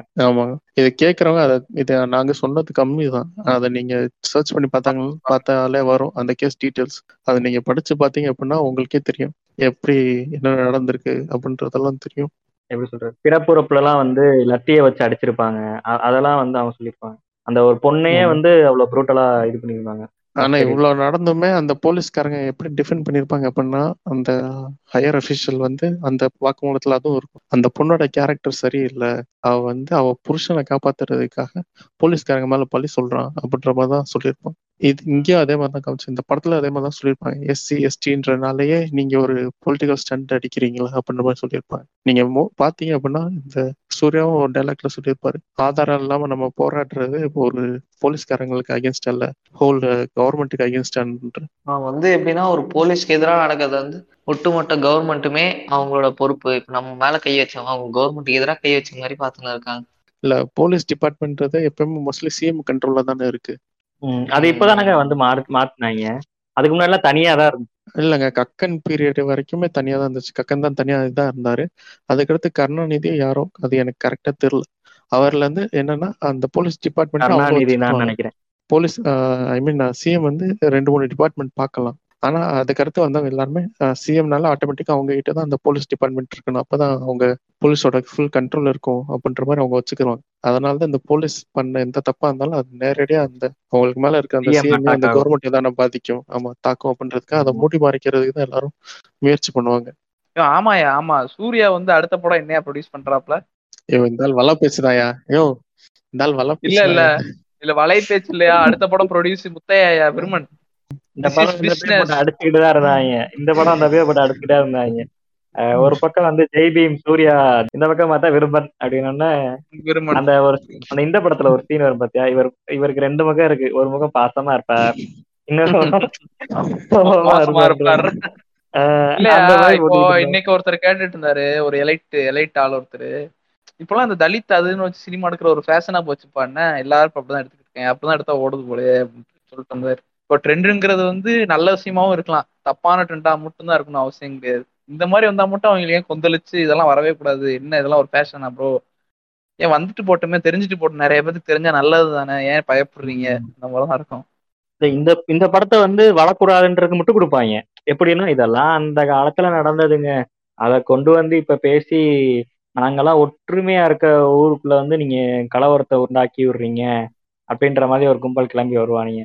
தேவையில்லாம விடுறீங்க சிட்டிக்குள்ள அப்பார்ட்மெண்ட்ல அஞ்சாவது மாடியில உட்காந்துக்கிட்டு நல்லா காலையில அடிச்சோன்னா ஒரு டவுசரை போட்டு சுகருக்கு வாக்கிங் போய்கிட்டு இருந்தா தெரியாது. இங்க கிராமத்தை வந்து படத்துல அவ்வளவு அழகா குளுத்திட்டு இருந்தாங்க அவ்வளவு நாள் வந்து பாருங்க உட்காந்து என்னென்ன இருக்கு ஏதுன்னு. மோசம். மோசமா இன்னும் கிராமம் நீ எடுத்த பாத்தியா? நீ கிராமம் எடுத்த பாத்தியா? அப்ப கூட நான் நான் ஒரு கிளப் ஹவுஸ்ல ஸ்டார்ட் கிளப் ஹவுஸ் வந்த புதுசுல ஸ்டார்டிங்ல ஒரு குரூப்ல இருந்தேன். அவங்க வந்து ஒரு குரூப்ல இருக்கும்போது கேக்குறாங்க கிராமம்னா எப்படியா இருக்கும்? அப்படின்னு அவங்க வந்து பத்தாம் படத்துல வர மாதிரி சொல்லிக்கிட்டு இருக்காங்க. காலையில களி சாப்பிடுவாங்க மதியானம் ஆடு மேய்ப்பாங்க சாயங்காலம் தூங்குவாங்க. அப்படின்னு டேய் நீங்க எங்கடா இருக்கீங்க? டேய் கிராமம்னா இப்படிதானே அவங்க மண்டபம் நடந்துச்சுன்ற மாதிரி இருந்துச்சு. எனக்கு அது உண்மையில அவங்க வந்து ஜோக் பண்ணலாங்க. அவங்க ரியாலிட்டி அப்படி பண்றாங்க. அப்பதான் ஒருத்தர் மேல வந்து கேட்டாரு ஏங்க எந்த ஊர்லங்க நீங்க இருக்கீங்க? கிராமம்னா இருக்கும். கிராமத்துல இட்லி தோசை சாப்பிட மாட்டாங்களா? அதான் இட்லி தோசை சாப்பிட மாட்டாங்களா? நாங்களும் மனுஷன் தாங்க. நாங்களும் வள- வளர்ந்துட்டோம். மாறி வந்துட்டோம். நிறைய. ஊருக்கு ரோடெல்லாம் போட்டாங்க. மாறி வந்துருச்சு. இது ஒண்ணு குஜராத் சிமெண்ட் ரோட போட்டிருக்காங்க. கிராமத்துல தாங்க சிமெண்ட் ரோட இருக்கு. நல்ல அழகான. ரோடா. ஆமா. இது ஒண்ணு நார்த் இந்தியா கிடையாதுங்க. தமிழ்நாடு. தமிழ்நாடு எவ்வளவோ வளர்ந்துருச்சு அப்படின்னாரு. இப்ப பொதுப்படையா சொல்ல முடியாது. எல்லாரோட மனப்பான்மை இப்படிதான் இருக்கணும் அப்படின்ட்டு. ஆனா இப்படியும் நினைச்சுக்கிட்டு இருக்காங்க. கிராமம்னா இன்னியுமே வந்து களிகஞ்சி தான் தின்னுகிட்டு இருப்பாங்க அப்படின்னு நம்ம ஊர்ல என்ன பிரச்சனைனா நம்ம ப்ரிவிலேஜ்னு நிறைய பேருக்கு தெரியல. இப்போ இங்க நம்ம உட்காந்து நெட்டை போட்டு நல்ல ஒரு ஹெட்செட்டை போட்டு உட்காந்து ரெக்கார்ட் பண்றோம்னா நம்மளே ஒரு ப்ரிவிலேஜ் தான். இதை ஒருத்தன் உட்காந்து ஸ்பாட்டிஃபைல ஓப்பன் பண்ணி உட்காந்து இவ்வளவு நேரம் கேட்கறான்னா அவனும் ஒரு ப்ரிவிலேஜ் தான். அவன் ஒன்னும் கிடையாதுன்னு சொல்ல முடியாது. நெட்டு போட்டு ஜம்முன்னு உட்காந்து ஒரு வீட்டுல தங்கறது கடை இருந்து அவன் வீட்டு சாப்பாடு இருந்தாதான் கேட்க போறான். அடுத்த வேலைக்கு அவன் இந்த பாட்காஸ்ட்லாம் வந்து. அதே மாதிரி இது எனக்கு புரியலையா? இப்ப ஜெய் பீம் நல்லா இருக்குன்னா இதை பத்தி பேசலாம். சம்பந்தமே இல்லாம அடுத்த படம் இதுதான். அது எதுக்கு போட்டு அடிக்கிறானுன்னு தெரியல விரும்பன். விரும்பன் வந்ததுக்கு அப்புறம் விரும்பனை பாத்துக்கலாம்யா இப்ப இந்த படம் நல்லா இருக்கா? இத ப்ரோமோட் பண்றதை விட்டுட்டு இதுக்கு ஒரு டிராபேக் கொண்டு வரணுன்றதுக்காகவே அது போட்டு அடிக்கிறாங்களா? என்ன? இல்ல சார்பேட்டா சார்பேட்டா படம் வந்த போது சார்பேட்டா மாதிரி நல்ல படம் எடுக்கணும் ஏயா கபாலி எடுத்தான். ஏன்டா காலம் எடுத்தான் அப்படின்ற மாதிரி கேட்பாங்க தெரியுமா? கபாலியும் நல்ல படம் தான் கலாவும் நல்ல படம் தான் அந்தந்த காலத்துக்கு தேவையான படம் தான் அதாங்க டாக்டர். பல பேர் தெரிஞ்சிட்டு இருந்தாங்க. நமக்குள்ளே ஒரு கருப்பாடு தெரிஞ்சுக்கிட்டு இருந்துச்சு. காலாலாம் ஒரு படம் படம் வாங்க. காலா கபாலிலாம் ஒரு படம் படமா? அதெல்லாம் ஒரு படம்ட்டு அதை பத்தி பேசுறேங்க. மொக்க படம்ங்க அப்படின்னா சரி என்னையா சொல்லியா அப்படின்னா நான் படம் பார்க்கல. பார்த்த ஆச்சு. இருந்தாலும் எனக்கு பிடிக்காதுங்க. இதுக்கு ஒரு ஆள் முட்டு கொடுத்துட்டு இருந்தாப்ல அவரோட அவரோட கருத்து பிரதர் அதை நீங்க இல்ல, வெளியே இல்ல. ரொம்ப சுத்துறாங்க. நான் தான் கபாலி பிடிக்காதுன்னு. அது வந்து இந்த ஆள் எல்லாம் சேர்ந்து புள்ளி பண்ணி என்னை புள்ளி பண்றாங்க. இப்ப அதான் வேற ஒண்ணும் இல்ல. இப்ப நம்ம ஒரு ஒரு காலத்துலயுமே நம்ம எவால்வ் ஆயிட்டா தானே இருக்கும். இன்னைக்கு நான் ஒரு மைண்ட் செட்ல இருப்பேன். ஒரு அஞ்சு வருஷம் கழிச்சு வேற மைண்ட் செட்ல இருக்கலாம். கரெக்ட் தானே?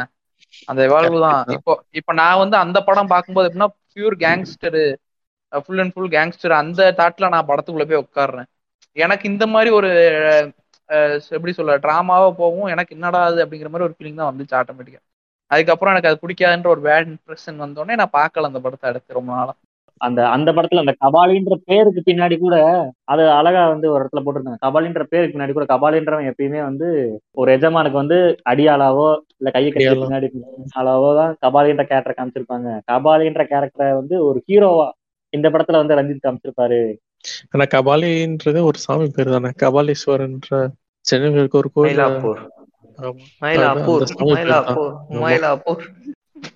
என்ன ஆர்காசமா இருக்கா? ஓரமா போடா தயிர் சாதம். சாப்பிடுறதாடா தயிர் சாதம். முதல்ல உயிர் சாதம். அந்த கோஷ்டியா இதுக்கு முன்னாடி ஜாதிய படங்கள் நிறைய குளோரிஃபை பண்ற மாதிரி எடுத்துக்கிட்டு இருந்தாங்க. இப்ப பால்வியலை காமிக்கிறாங்க. நிறைய பேர் கேட்பாங்க என்ன ஜாதி படமா எடுத்துக்கிட்டு இருக்கீங்க? அப்படின்ட்டு. இந்த கர்ணனோ இல்ல எந்த படத்துலயுமே அந்த ஒரு ஜாதியை குளோரிஃபை பண்ணி யாருமே காமிக்கல. இப்ப என்ன சொல்ல எஜமான் ஒருத்தர் இருப்பாரு. அவர் நடந்து போனா கால் அடி மண் எடுத்து நெத்தியில வைப்போம் வந்து பாட்டு பாடுறது. கண்ணு பட பாட்டு பாடுறவங்க கூட எப்படி இருப்பாங்கன்னு பாத்தீங்கன்னா பனியன் அக்கல்ல வச்சுட்டு. துண்டா அக்குல கட்டிட்டு இல்லைன்னா இடுப்புல. கட்டிக்கிட்டு இப்படிதான் ஆளை. காமிச்சிருப்பாங்க. இவங்க இவங்க இவங்க கொடுக்குற முட்டை எப்படின்னா இல்லங்க நாங்க யாரையுமே வந்து அந்த படத்துல வந்து அந்த சாதியிலே தானே கெட்டவர் இருக்காரு அப்படின்னு காமிச்சிருப்பாங்க. இந்த படத்துல ஒரு காமிச்சிருப்பாங்க இந்த ஊர்ப்பா இந்த ஊர்ல ஒருத்தர் எஜமான் இருக்காருப்பா இவரு கூட வேலை பாக்குறவங்க இப்படிதான்ப்பா இருக்காங்க அப்படின்னு அது மட்டும் இல்ல தேவர் மகன்னு பெயர் வைக்கிறது என்ன தப்பு அப்படின்னு நிறைய பேர் கேக்குறாங்க. அன்னைக்கு வந்த படம் அன்னைக்கு வந்த பாட்டு இன்னைக்கு வரைக்கும் போட்டுக்கிட்டு இருக்காங்க. போட்டு ஒரு என்ன சொல்ல ஒரு பிரச்சனையா பண்றது. தேவர் மகன்ட்டு நீங்க மதுரைக்கு வந்தீங்க புளோரிடா புளோரிடாக்கு வந்தீங்க அப்படின்னா நிறைய பண்ணாங்க போய் தேவர் மகன் போட்டிருக்கோம். பாட்டு போட்டுக்கிட்டு இது பண்ணிட்டு இருக்காங்க ரிங் டோனு காலர் டியூனா இன்னும் வச்சுக்கிட்டு இருக்காங்க அப்போ ஒரு சினிமாவோட வீச்சு அப்படின்றது எந்த அளவுக்கு இருக்குன்றது புரியுது. இல்ல அதுதானே ஜாதியை தூண்டுது. ஆமா கொம்பன் பேர் வச்சீங்க அப்படின்னா ஏன் வச்சீங்கன்னு சொல்லி கேட்டதுக்கு ஏன் வைக்க கூடாதா நீங்க எங்க படத்துக்கு மட்டும் ரிலீஸ் பண்றப்போது வந்து பிரச்சனை பண்றீங்க சண்டை போடுறீங்க அப்படின்னு சொல்லி கேக்குறாங்க. இதே மாதிரி. வரார் சண்டேன்னு யாரோ ஒருத்தர் படம் வச்சிருந்தாரு. அந்த படத்தை ஏன் நீங்க கேட்கல அப்படின்னு சொல்லி கேக்குறாங்க. வரார் சண்டேன்ற படம் எல்லாம் யார் பார்த்தா? நீங்க பாத்திருக்கீங்களா யாராச்சும் அப்படி படம் பேரை நீங்க சொல்லிதான் கேக்குறேன். ஆமா சண்டியர்னு விருமாண்டிக்கு தான் சண்டியர்னு பேர் வைக்கிறதா இருந்துச்சு. ஆமா. இல்லையா வரார் சண்டின்னு ஒரு படம் வந்து வந்துச்சு. அதுல ஒரு ஹீரோ நடிச்சிருப்பான். அவனை யாருக்குமே தெரியாது. அவனை யாருக்குமே தெரியாது. அதனால அந்த படத்தை யாரும் பாக்குறது இல்ல. டிவிலயும் பெருசா போடுறது இல்ல ஆனா இப்ப ஒரு ஃபேமஸான ஒரு ஆக்டர் பண்ணிருக்காது யாரையுமே. எவனா ஒரு மூலையில இருக்க ஏதாவது சல்லி பையன் வேணா மாப்பிள நம்மால் படம் எடுத்திருக்காங்க பாப்போமா. என் முன்னாடி கலெக்டர் ஆயிட்டான் கூட தான் ஒரு படம் வந்துச்சு. இதெல்லாம் யாருக்காவது தெரியுமா? மனைவி ரெடின்னு கூட தான் ஒரு படம் வந்துச்சு. டாபிக் பேசுவோம் அதான் அந்த வரார் சண்டின்ற படம்லாம் யாரும் இது பார்த்ததே இல்ல. ஆனா இப்ப தேவர் மகன் எவ்வளவு பேர் பார்க்காம இருக்கீங்க? பார்க்காம இருக்கிறவங்கன்றது ரொம்ப கம்மி தான் கொம்பன் அதே மாதிரிதான். கொம்பன் சன் டிவில ஆறு மாசத்துக்கு ஒரு போட்டுக்கிட்டே இருப்பான். ஆமா? அப்படிதான் திருப்பி திருப்பி போட்டுக்கிட்டு இருப்பான். இன்னொரு படம் விஷால் படம் ஒண்ணு இருக்கு இல்லையா மருது. மருதுல எல்லாம் பெருசா? டைலாக் எல்லாம் பேசுவான் என்னென்னமோ பேசுவான். பா என்னடா பண்றேன் பார்த்தா மூட்டை தூக்கிட்டு இருப்பான். இல்ல முத்தையாட்ட போய் நம்ம இப்படி சொல்ல முடியாது. ஏங்க அவர் ஒரு மூட்டை தூக்கிட்டு மாதிரி காமிச்சுக்கிட்டு இருக்கான்னு சொல்ல முடியாது. ஆனா அந்த ஆள் மூட்டை தூக்கிட்டு அந்த சமுதாயத்துக்கு நல்லது செய்யற மாதிரியோ இல்ல வேற மாதிரியோ படத்தை கண்டு போயிருக்கலாம். நாங்களும். இப்படிதான்ப்பா கஷ்டப்படுறோம். எங்களுக்குமே கல்வி கிடைக்கலப்பா. எங்களையுமே இனிமே திருடனா பாக்குறாங்கன்ற மாதிரி கூட படத்தை மூவ் பண்ணி வேற மாதிரி எடுத்துட்டு போயிருக்கணும். அது ஒரு சமூக கஷ்டம் தானே? இப்ப இப்ப இப்ப நீ தேவர் மகன் சொல்றீங்க. அது குளோரிஃபை மாதிரி இருக்கு. ஆனா அவங்களுமே ஒரு காலத்துல வரலாறுன்னு சொல்லி சில படத்துக்கெல்லாம் காட்டுவானுங்க. சரிங்களா? ஆனா. உண்மையான வரலாறு எங்க இருக்குன்னு பாத்தீங்கன்னா அரவான் படத்துல இருக்கும். அந்த படத்தை அவனுக்கு குளோரிஃபை பண்ண ஆமா. குற்றப்பரம்பரை ஒரு புக் வந்திருக்கு. இந்த இந்த சமுதாய மக்களுக்கு வந்து கல்வி உரிமை அதாவது கல்வியில இடஒதுக்கீடு அப்படின்றது வந்து கிடப்புல போட்டு பத்து வருஷம் கழிச்சுதான் வந்து ஒ- ஒரு சில சமுதாயத்தெல்லாம் வந்து அவங்களாவே பள்ளிக்கூடங்கள் ஆரம்பிச்ச காலகட்டங்களுக்கு. அப்புறம் தான் வந்து இங்க வந்து இவங்களுக்கு இடஒதுக்கீடே வந்து இவங்களுமே. வந்து ரொம்ப குளோரிஃபைடான ஆளுங்க ரொம்பயுமே கஷ்டப்பட்டு வேலை இல்லாம வேற வழியே இல்லாம திருட்டு தொழில் செய்ய போய் அதுலயும் கஷ்டப்பட்டு எங்க தமிழ்நாட்டுக்குள்ள குற்றப்பரம்பரை சட்டம் கொண்டு வராங்க. அது வந்து சென்னை மாகாணத்துல கொண்டு வராங்க. கொண்டு வந்து முத கைதார சமுதாயம் வந்து பாத்தீங்கன்னா இந்த இது சார்ந்த சமுதாயம். ஒரு நூறு சதவீதம் எழுபது சதவீதம் கொள்ளைகளுக்கு காரணமானவங்க வெறும் ஏழு சதவீதம் பேர் அப்படின்றது எவ்வளவு கொடுமையான விஷயம் இவங்க வந்து. கொள்ளை அடிக்கிறாங்கன்னா நம்ம இவங்க திருடங்கன்னு சொல்லிட முடியாது. ஏன் கொள்ளை அடிக்கிறாங்க அப்படின்ற ஒரு காரணம் இருக்குல்ல இவங்க கரெக்டா வந்து சாப்பாடு வேலை இருந்திருந்தா ஆஹ் வேலை இருந்தா வந்து அவங்க கொள்ளடிக்க போறது கிடையாது. இப்ப எனக்கு வேலை இருக்கா? நான் கொள்ளடிக்க போறது இல்லை. என்கிட்ட காசு இல்ல. பஞ்சம். நான் சாப்பிடணும். ஒரு நாளைக்கு சாப்பிடணும். அப்படின்ற போது எனக்கு வழி வேற வழியே இல்லாமல் கொள்ளடிக்க போறாங்க. ஸோ அதையுமே அவங்க திருடகன் ஒதுக்க முடியாது. அவங்களுக்கு இவ்வளவு கஷ்டம் இருக்கு. இப்போ குற்றப்பரம்பரை சட்டத்திலே பாத்தீங்கன்னா மொதல் அது எப்படி வடிவமைக்கப்பட்டிருக்குன்னா இந்த மாதிரி நீங்க குற்றப்பரம்பரையும் சொல்லப்படுறவங்கள வந்து எடுத்துட்டு போய் தனியா வச்சு அவங்கள வந்து படிக்க வைக்கணும். அவங்கள ஒரு ஒரு தனி இடம் ஆரம்பிச்சு அப்படின்ற மாதிரி தான் கொண்டு வந்தாங்க. அது வந்து அதை வந்து டக்குன்னு மாத்திட்டாங்க. ஒரு ஒரு ரெண்டு வருஷத்துல அந்த பாயிண்ட் மட்டும் எடுத்திருப்பாங்க. எடுத்துட்டு இவங்களை வந்து குறிப்பிடணுன்ற மாதிரி சொல்லியிருப்பாங்க. நீங்க இப்ப சொல்றீங்களே இந்த மாதிரி படம் எடுத்தா கரெக்ட் ஆனா அவன் என்ன டயலாக் வைக்கிறான்? ஜெயில் கட்டி விட்டதே எங்களுக்காக தான்டா அப்படின்னு தலைப்பு வைக்கிறான். அப்புறம் பாத்தீங்கன்னா முதுகு பின்னாடி அறுவை வச்சுக்கிட்டு சுத்துற மாதிரியே இருக்கு. இல்ல இப்ப நான் பண்ணும்போது கூட அவங்கள ஆமா. திருடர்கள்னு எனக்கு அதை சொல்ல கூட ஒரு மாதிரி சங்கடமா தான் இருந்துச்சு. நான் கூட அதை ஒரு. மாதிரி டவுன் பண்ணி தான் சொன்னேன். அவங்க வேற வழியே இல்லாம திருட்டு தொழில் பண்றாங்க அப்படின்ட்டு. ஆனா ஒரு தப்பு செஞ்சுட்டு நான் ஜெயிலுக்கு போறேன் அப்படின்றத குளோரிஃபை சொல்றாங்கன்னா அப்ப அவங்க அதுதானே இங்க தப்புன்னு சொல்றாங்க. உன் வழிய. சொல்றா. தப்பு இல்லடா. நீ ஏன் தப்பான விஷயத்த பெருமையா சொல்ற? படத்தை பார்த்து வளர சமூகம் தான் நம்ம. நம்ம கரெக்டா ஒரு ரெண்டாயிரம் தொண்ணூத்தொன்பது தொண்ணூத்தெட்டு ஒரு தொண்ணூத்தஞ்சுல இருந்து தொண்ணூத்தொன்பது தொண்ணூத்தெட்டுலாம் பாத்தீங்கன்னா இப்படிதான். முக்காவாசி பாத்தீங்கன்னா படத்தை பார்த்து ஏன்னா இன்டர்நெட்லாம் கிடையாது. படத்தை பார்த்து வளர்ந்த சமுதாயம் தான் நம்ம. படத்தை பார்த்தா உலகமே தெரிஞ்சுக்கிட்ட சமுதாயம். இன்டர்நெட்லாம் கிடையாது. இந்த மாதிரி ஒரு இது இருக்காங்க ப்ரொட்டகானிஸ்ட் இப்போ வந்து இன்னொரு பக்கம் நான் எங்க ஊர் சைடு வந்து எப்படி பார்க்கணும்னா இப்போ கர்ணன் படம் வந்துச்சுல்ல. ம். இப்போ இப்போ இந்த இந்துத்துவ அரசியல் பிஜேபி கோஷ் ஆர்எஸ்எஸ் அமைப்புலாம் ரொம்ப கேவலமான விஷயம் ஒன்று பண்ணிருக்காங்க இந்த ஜாதி சங்கங்கள் எல்லாம் போயிட்டு என்னன்னா இப்போ நீ வந்து இந்த மாதிரி உன்னை இதுன்னு சொல்றாங்க. நீ கிடையாது. நீ ஒரு ஆண்ட பரம்பரை. இப்போ ஒரு எஸ்சியில் இருக்க ஒரு கம்யூனிட்டி அது. எஸ்சி கீழே இருக்க ஒரு கம்யூனிட்டி அது. தேவேந்திர குலவால அவங்க வந்து இப்போ என்ன பண்ணுறாங்கன்னா இப்போ இந்த என்ன படம் கர்ணன் படம் வந்ததுக்கு வந்து அவங்க ஜாதி கொடியை பிடிச்சிக்கிறாங்க. தேவருக்கு வந்து என்னது முத்துராமலிங்க தேவர் இருக்காரு. அதே மாதிரி நான் அம்பேத்கர் எடுத்துக்கிறேன். வேற யார் இருக்கா? இமானுவல் சேர் நான் எடுத்துக்கிறேன். அதே மாதிரி வந்து நீங்க எங்களை எஸ்சின்னு சொல்லாதீங்க. நாங்கெல்லாம் வந்து ஆண்ட பரம்பரை. ஒரு காலத்துல நாங்களாம் ராஜா ராஜராஜ சொல்லப்போம் அவங்க பண்றதெல்லாம் அவங்க இமிட்டேட் பண்ண ட்ரை பண்ணாங்க. கிடையாது அம்பேத்கர் சொன்னார்னா நீங்க படிங்கடா அவர் சொன்னதை. அதை விட்டு புட்டு அவரை ஹீரோ ஒர்ஷிப் மாதிரி பண்ணிட்டு இப்போ எப்படி வந்து ஒரு முத்துராமலிங்க தேவரை வந்து டாபர் பாய்ஸ் எந்த அளவுக்கு வச்சிருக்காங்களோ அதே மாதிரி வந்து இங்க ஒரு கோஷ்டி பண்ணிட்டு இருக்காங்க அம்பேத்கரை வச்சுக்கிட்டு. இல்ல இது ஒரு. பொலிட்டிக்கல் இதுக்காக பண்றது. ஆனா நம்ம ரெண்டையும் ஒரே மாதிரி பார்க்க முடியாது. ஒரு மாதிரி ரெண்டு தேவர் வெவ்வேறு. தேவர் கரெக்ட் தான். தேவர் மகன் படமும் கர்ணன் படத்தையும் நீங்க ஒண்ணா பார்க்க முடியாது.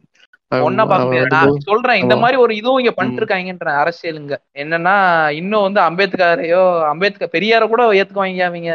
பெரியார ஸ்டேட்டஸ்லயோ எதுலயும் வச்சா கூட இவங்களுக்கு பிரச்சனை இருக்காது. அம்பேத்கர் ஒருத்தன் ஒரு நாள் ஸ்டோ ஏதாவது டிபிலயோ கிப்லயோ வச்சிட்டானா நான்லாம் ஒரு வாட்டி வச்சிருந்தேன் வந்துட்டாங்க. நீங்க என்ன எஸ்சியா வைக்கிறதே வைக்கிறதே யாரும் வைக்கிறது இல்ல பெரும்பாலும். இந்த படத்துலயும் அந்த டயலாக் இருக்கும். அம்பேத்கரை ஒரு என்ன சொல்ல ஒரு ஜாதிய தலைவரா பாக்குறாங்க. அது ஒரு பக்கம் இருக்கு. அதே மாதிரி. அந்த ஃபேன்சி ட்ரெஸ் காம்படிஷன்ல எல்லாருமே வேஷம் போட்டுப்பாங்க அம்பேத்கர் வேஷம் மட்டும் யாரும் போட்டுக்க மாட்டோம். ஆமா. படத்துல. இந்த படத்துல சொன்னோன்னே தான் எனக்கே ஸ்ட்ரைக் ஆச்சு. ஆமாதான் யாரும் போட்டதே இல்லையா? அது போடுறதுக்கும் ஒரு ஈஸியான இதுதானே. நீ அதை அப்படி போட்டுட்டா ஸ்கூல்ல அப்படி போட்டுட்ட அப்படின்னா உன்னை பிராண்ட் பண்ணி தனியா வச்சிருவாங்க. ஏய் அந்த இது போல அப்படின்னு பிராண்ட் பண்ணி வச்சிருவாங்க. அதனாலதான் யாரும் ஸ்டேட்டஸோ எதுவும் வைக்கிறது இல்ல. அதே மாதிரி அம்பேத்கர் பெரும்பாலான இடத்துல நீங்க பாத்தீங்கன்னா ஒரு கூண்டுக்குள்ள தான் இருக்கு. சட்டம் எழுதி எல்லாருக்கும் எல்லாமே சமம்னு சொன்ன அவரை கூண்டுக்குள்ளதான் நம்ம வச்சிருக்கோம்.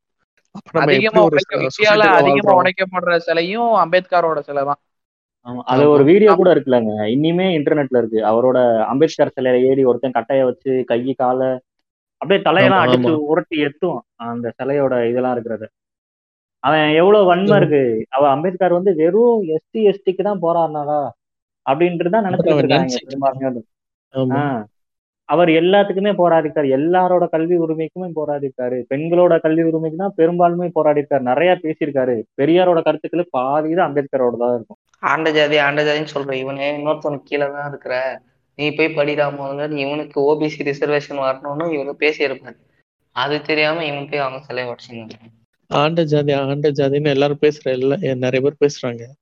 ஆனா எல்லாத்துக்கும் மேல டொஷரோ சொன்ன மாதிரி ஐயர்னு ஒருத்தர் வந்துட்டு நீங்க எல்லாரும் சூத்திரம் தாண்டா அப்படின்னு தான் சொல்றான். கரெக்டா நம்ம இப்ப எல்லாரும் சேர்ந்து எதிர்க்க வேண்டியது பிராமின்ஸ் அல்ல. அந்த பிராமணிய கொள்கைகளை. சரிங்களா? கரெக்ட் கரெக்டா சொன்னீங்க. அந்த அது அந்த பார்ப்பனியம் வந்து எல்லா சமுதாயத்துல இருக்க மக்கள்கிட்டயுமே இருக்கும். அந்த ஒரு ஹைராக்கின்றது ஒரு இடத்துல மேல வந்த. பிறகு நானும் என் குடும்பம் மட்டுமே மேல வருது அப்படின்ற விஷயம். ஆஹ் இந்த இந்த ஆண்ட ஜாதின்றாங்கல்ல எல்லா. சமுதாய மக்களுமே ஒரு காலத்துல வந்து ராஜாக்களா தான் இருப்பாங்க அட்லீஸ்ட் சிற்றரசுகளாவது இருப்பாங்க. ஜா- ஆண்ட ஜாதி அப்படின்னம்னா எல்லாருமே ஆண்ட ஜாதி தான். சில பேர் வந்து நாங்க வந்து ராஜராஜ சோழனோட இது அப்படின்னு ராஜராஜ சோழன்லாம் வந்து பார்ப்பனிய கைக்கூலியா இருந்தார் அப்படின்னா பல புத்தகங்கள் இருக்கு. அதெல்லாம் படிச்சீங்கன்னா அரசர்களோட மறுபக்கங்கள்லாம் பார்க்கும்போது நிறைய தெரியும். வெறும் வந்து நீங்க ஒரு அரசன் வந்து நாட்டை புடிச்சிட்டான்றதுக்காண்டியே வந்து மாவீரன்னு சொல்லிட முடியாது. அந்த அந்த அந்த நாட்டோட அடி கடைசி கட்ட குடிமகன் வந்து எப்படி இருக்கான்? அவன் ஒழுங்கா இருக்கானா? அவன் வீட்டுல சோறு போய் சேருதா? அதை வச்சுதான் சொல்ல முடியும். நாடு நல்லா இருந்துச்சா அப்படின்றது. அதே மாதிரி வந்து இருண்ட காலம் சொல்லுவாங்களே அது யாரு? உம் களப்பிரர்கள் காலம் வந்து இருண்ட காலம் அப்படின்னு இருண்ட காலம்ன்றாங்க. அவங்க வந்து ஜெயின் ஜெயினிசம் ஃபாலோ பண்றாங்க. பிராமின்ஸ் எல்லாம் ஓட ஓட அடி பிரித்துருப்பாங்க போல அதனால இருண்ட காலம் அப்படின்ட்டாங்க வரலாற்றுல அவங்கள பத்தி நிறைய டேட்டாவே கிடையாது. ஐயா ராஜா ராஜா ராஜா சோழனே கிளைம் பண்றாங்களே ஏன் ஜாதி ஏன் ஜாதின்னு இப்ப வரைக்கும் ஏழு எட்டு ஜாதி கிளைம் பண்ணுங்க ராஜராஜ சோழன் ஏன் ஜாதின்ட்டு. இவரு ம். புரோட்டகனிஸ்ட் சொன்ன மாதிரி ஆண்ட பர- பரம்பரைன்னு சொல்லி சொல்றாருல எல்லாருமே ஆண்ட பரம்பரை தான் அப்படி பார்த்தா. முஸ்லிம்ஸ் ஏன் முஸ்லிம் முகல் மன்னர்கள் இருந்தது இல்லையா? அப்படி அப்படி பார்த்தோம் அப்படின்னா கடைசியா நம்மள ஆண்டுட்டு போனது ஈஸ்ட் இந்தியா கம்பெனி பிரிட்டிஷ்காரங்க தான். அப்ப கிறிஸ்டின்ஸ் எல்லாருமே ஆண்ட பரம்பரை தான். இப்ப சில பேர் வந்து மகாத்மா காந்தியோட கோட்டிங்ஸ் வந்து இது பண்ணுவாரு. மகாத்மா காந்தி வந்து இந்த குறிப்பிட்ட மக்களை வந்து ஹரிஜன் மக்கள் அப்படின்னு சொன்னாரு. நம்ம அதை பின்பற்றணும் ஹரிஜன்னு சொல்லணும் அப்படின்னு அந்த ஹரிஜன்னு சொல்லும் போதும் நீ தாழ்த்தப்பட்டோன்னு சொல்லும் போதும் அந்த வித்தியாசம் இருக்குல்ல. அம்பேத்கரோட கோட்டிங் ஒன்று இருக்கும். நீ வந்து ஒன்றும் பண்ண தேவையில்ல. நீ வந்து அவன் அடிமையா இருக்கான்னு சொல்லு. அவனே வந்து எழுந்து வருவான் அப்படின்னு ஒருத்த ஒரு பாதிக்கப்பட்டவன்ட்டு நீ வந்து பாதிக்கப்பட்டிருக்கடா அப்படின்னு சொன்னாதான் அவனுக்கு தெரியும் நம்ம பாதிக்கப்பட்டிருக்கோம். நீ வந்து வெறும் வந்து. ராமரோட பையன் அப்படின்னு சொல்றதுனால வந்து அவனுக்கு அந்த வழி தெரிஞ்சிருக்காத இப்ப இப்ப நம்ம நானே இருக்கேன்னு வச்சுக்கோங்களேன். எனக்கு வந்து நான் தாழ்த்தப்பட்டவன்னா நான் வந்து தாழ்த்தப்பட்டிருக்கேன். அப்ப வந்து யாராடையோ நான் தாழ்த்தப்பட்டிருக்கேன்றப்ப என் வரலாறு நான் தேட முடியும். தாழ்த்தப்பட்டவங்கன்னு யாரும் கிடையாது. நீ உன்னாலதான் நீ தான் பண்ணி வச்சிருக்க அப்படி. நான் யாருமே பிறப்பாலேயோ குறைஞ்ச யாரும் குறைஞ்சால் கிடையாது. இல்ல என்ன கேட்டனா தாழ்த்தப்பட்டவர்கள்னு சொல்றது கூட கரெக்ட் தான். ஏன்னா அப்பதான் அட்லீஸ்ட் அவனா தேடி போவான். நான் யாரெல்லாம் தாழ்த்தப்பட்டிருக்கேன் அப்படின்னு. இப்போ ஏன் படத்தை தாண்டி இவ்வளவு தூரம் போகுதுன்னா அந்த டைட்டில்னாலதான் ஜெய்பீம்ன்ற அந்த ஒரு வார்த்தைக்கு முன்னாடி எவ்வளவோ விஷயங்கள் இருக்கு. அது வெறும் ஒரு சின்ன ரெண்டு வார்த்தை கிடையாது அது.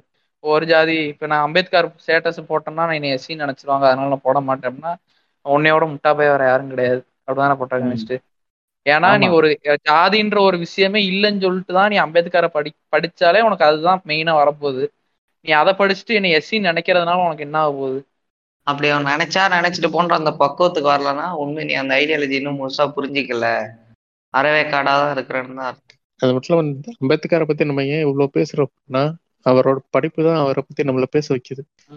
அசுரன் படத்துல. அசுரன் படத்துல சொன்ன மாதிரி தான் ஆமா காசு இருந்தா புடிங்கிப்பாங்க. நல்லா இருந்தா எடுத்துப்பாங்கன்ற மாதிரி. ஆனா படிப்பை மட்டும் யாராலும் எடுக்க முடியாது. நம்ம படிச்சுதான் ஒரு நல்ல ஒரு ஒரு நிலைமைக்கு வர முடியும். இந்த எபிசோட் பண்றதே வந்து இந்த பேருக்காண்டி தான் இந்த ஜெய்பின்ற பேர் வந்து ஏன் முக்கியம்? அம்பேத்கரை வந்து இப்பதான் பேச ஆரம்பிச்சிருக்காங்க. பேசணும் பெரியார பேசின அளவுக்கு அம்பேத்கரும் இங்க பேசணும் அப்படின்றதுக்காண்டி தான் இவ்வளவு நேரம் பேசிட்டு இருக்கோம். இதோட முடிச்சுக்கலாம்னு நினைக்கிறேன். வேற ஏதாவது சொல்றதுன்னா சொல்லுங்க. அப்படியே முடிச்சிடலாம். ஐயோ அந்த இது சொன்னதாயே? எனக்கு ஏதோ இதாவே இருக்கே இது சார். என்னதியா சரி சொல்லியா சொல்லியா. சொல்றேன் சொல்லு. சொல்லு. நான் தூக்கிடுறேன். இப்படி சொன்னா சொல்லு சொல்லி சொல்லியா? அதான் நம்ம நம்ம ஜெய்பீம்ன்ற ஒரு படம் வந்து ஒரு ஒரு ஆஸ்கார் வின்னிங் படம். அதனாலலாம் நம்ம அந்த பாட்காஸ்ட் நம்ம பண்ணல. இப்போ வந்துட்டு அந்த ஒரு ஜெய்பீம்ன்ற வார்த்தை வந்து எவ்வளவு ஆழமானது அதுக்கு எவ்வளவு பின்னாடி வந்து எவ்வளவு விஷயங்கள் இருக்கு அப்படிங்கிற மாதிரி தான் அந்த பாட்காஸ்ட் போச்சுன்னு நினைக்கிறேன். ஜெய்பீம் சொல்றதுனால ஒருத்தனுக்கு எரிஞ்சிச்சுன்னா அது சொல்லிட்டே தான் இருப்போம். நான் ஜெய்பீம்னு சொல்லும் போது நான் மேல வந்துடுவேன் உனக்கு பயமா இருந்துச்சா நான் ஜெய்பீம் சொல்ல வேண்டாம் கால் மேல கால் போட்டு உட்கார வேண்டாம் ஸ்டைலா கெத்தா. தலைமுறை உண்டாகும் ஜெய்பி விடுதலை உண்டாகும் ஜெய்பி சமநிலை பாடும் செய்தி. முழங்கிட முன்பே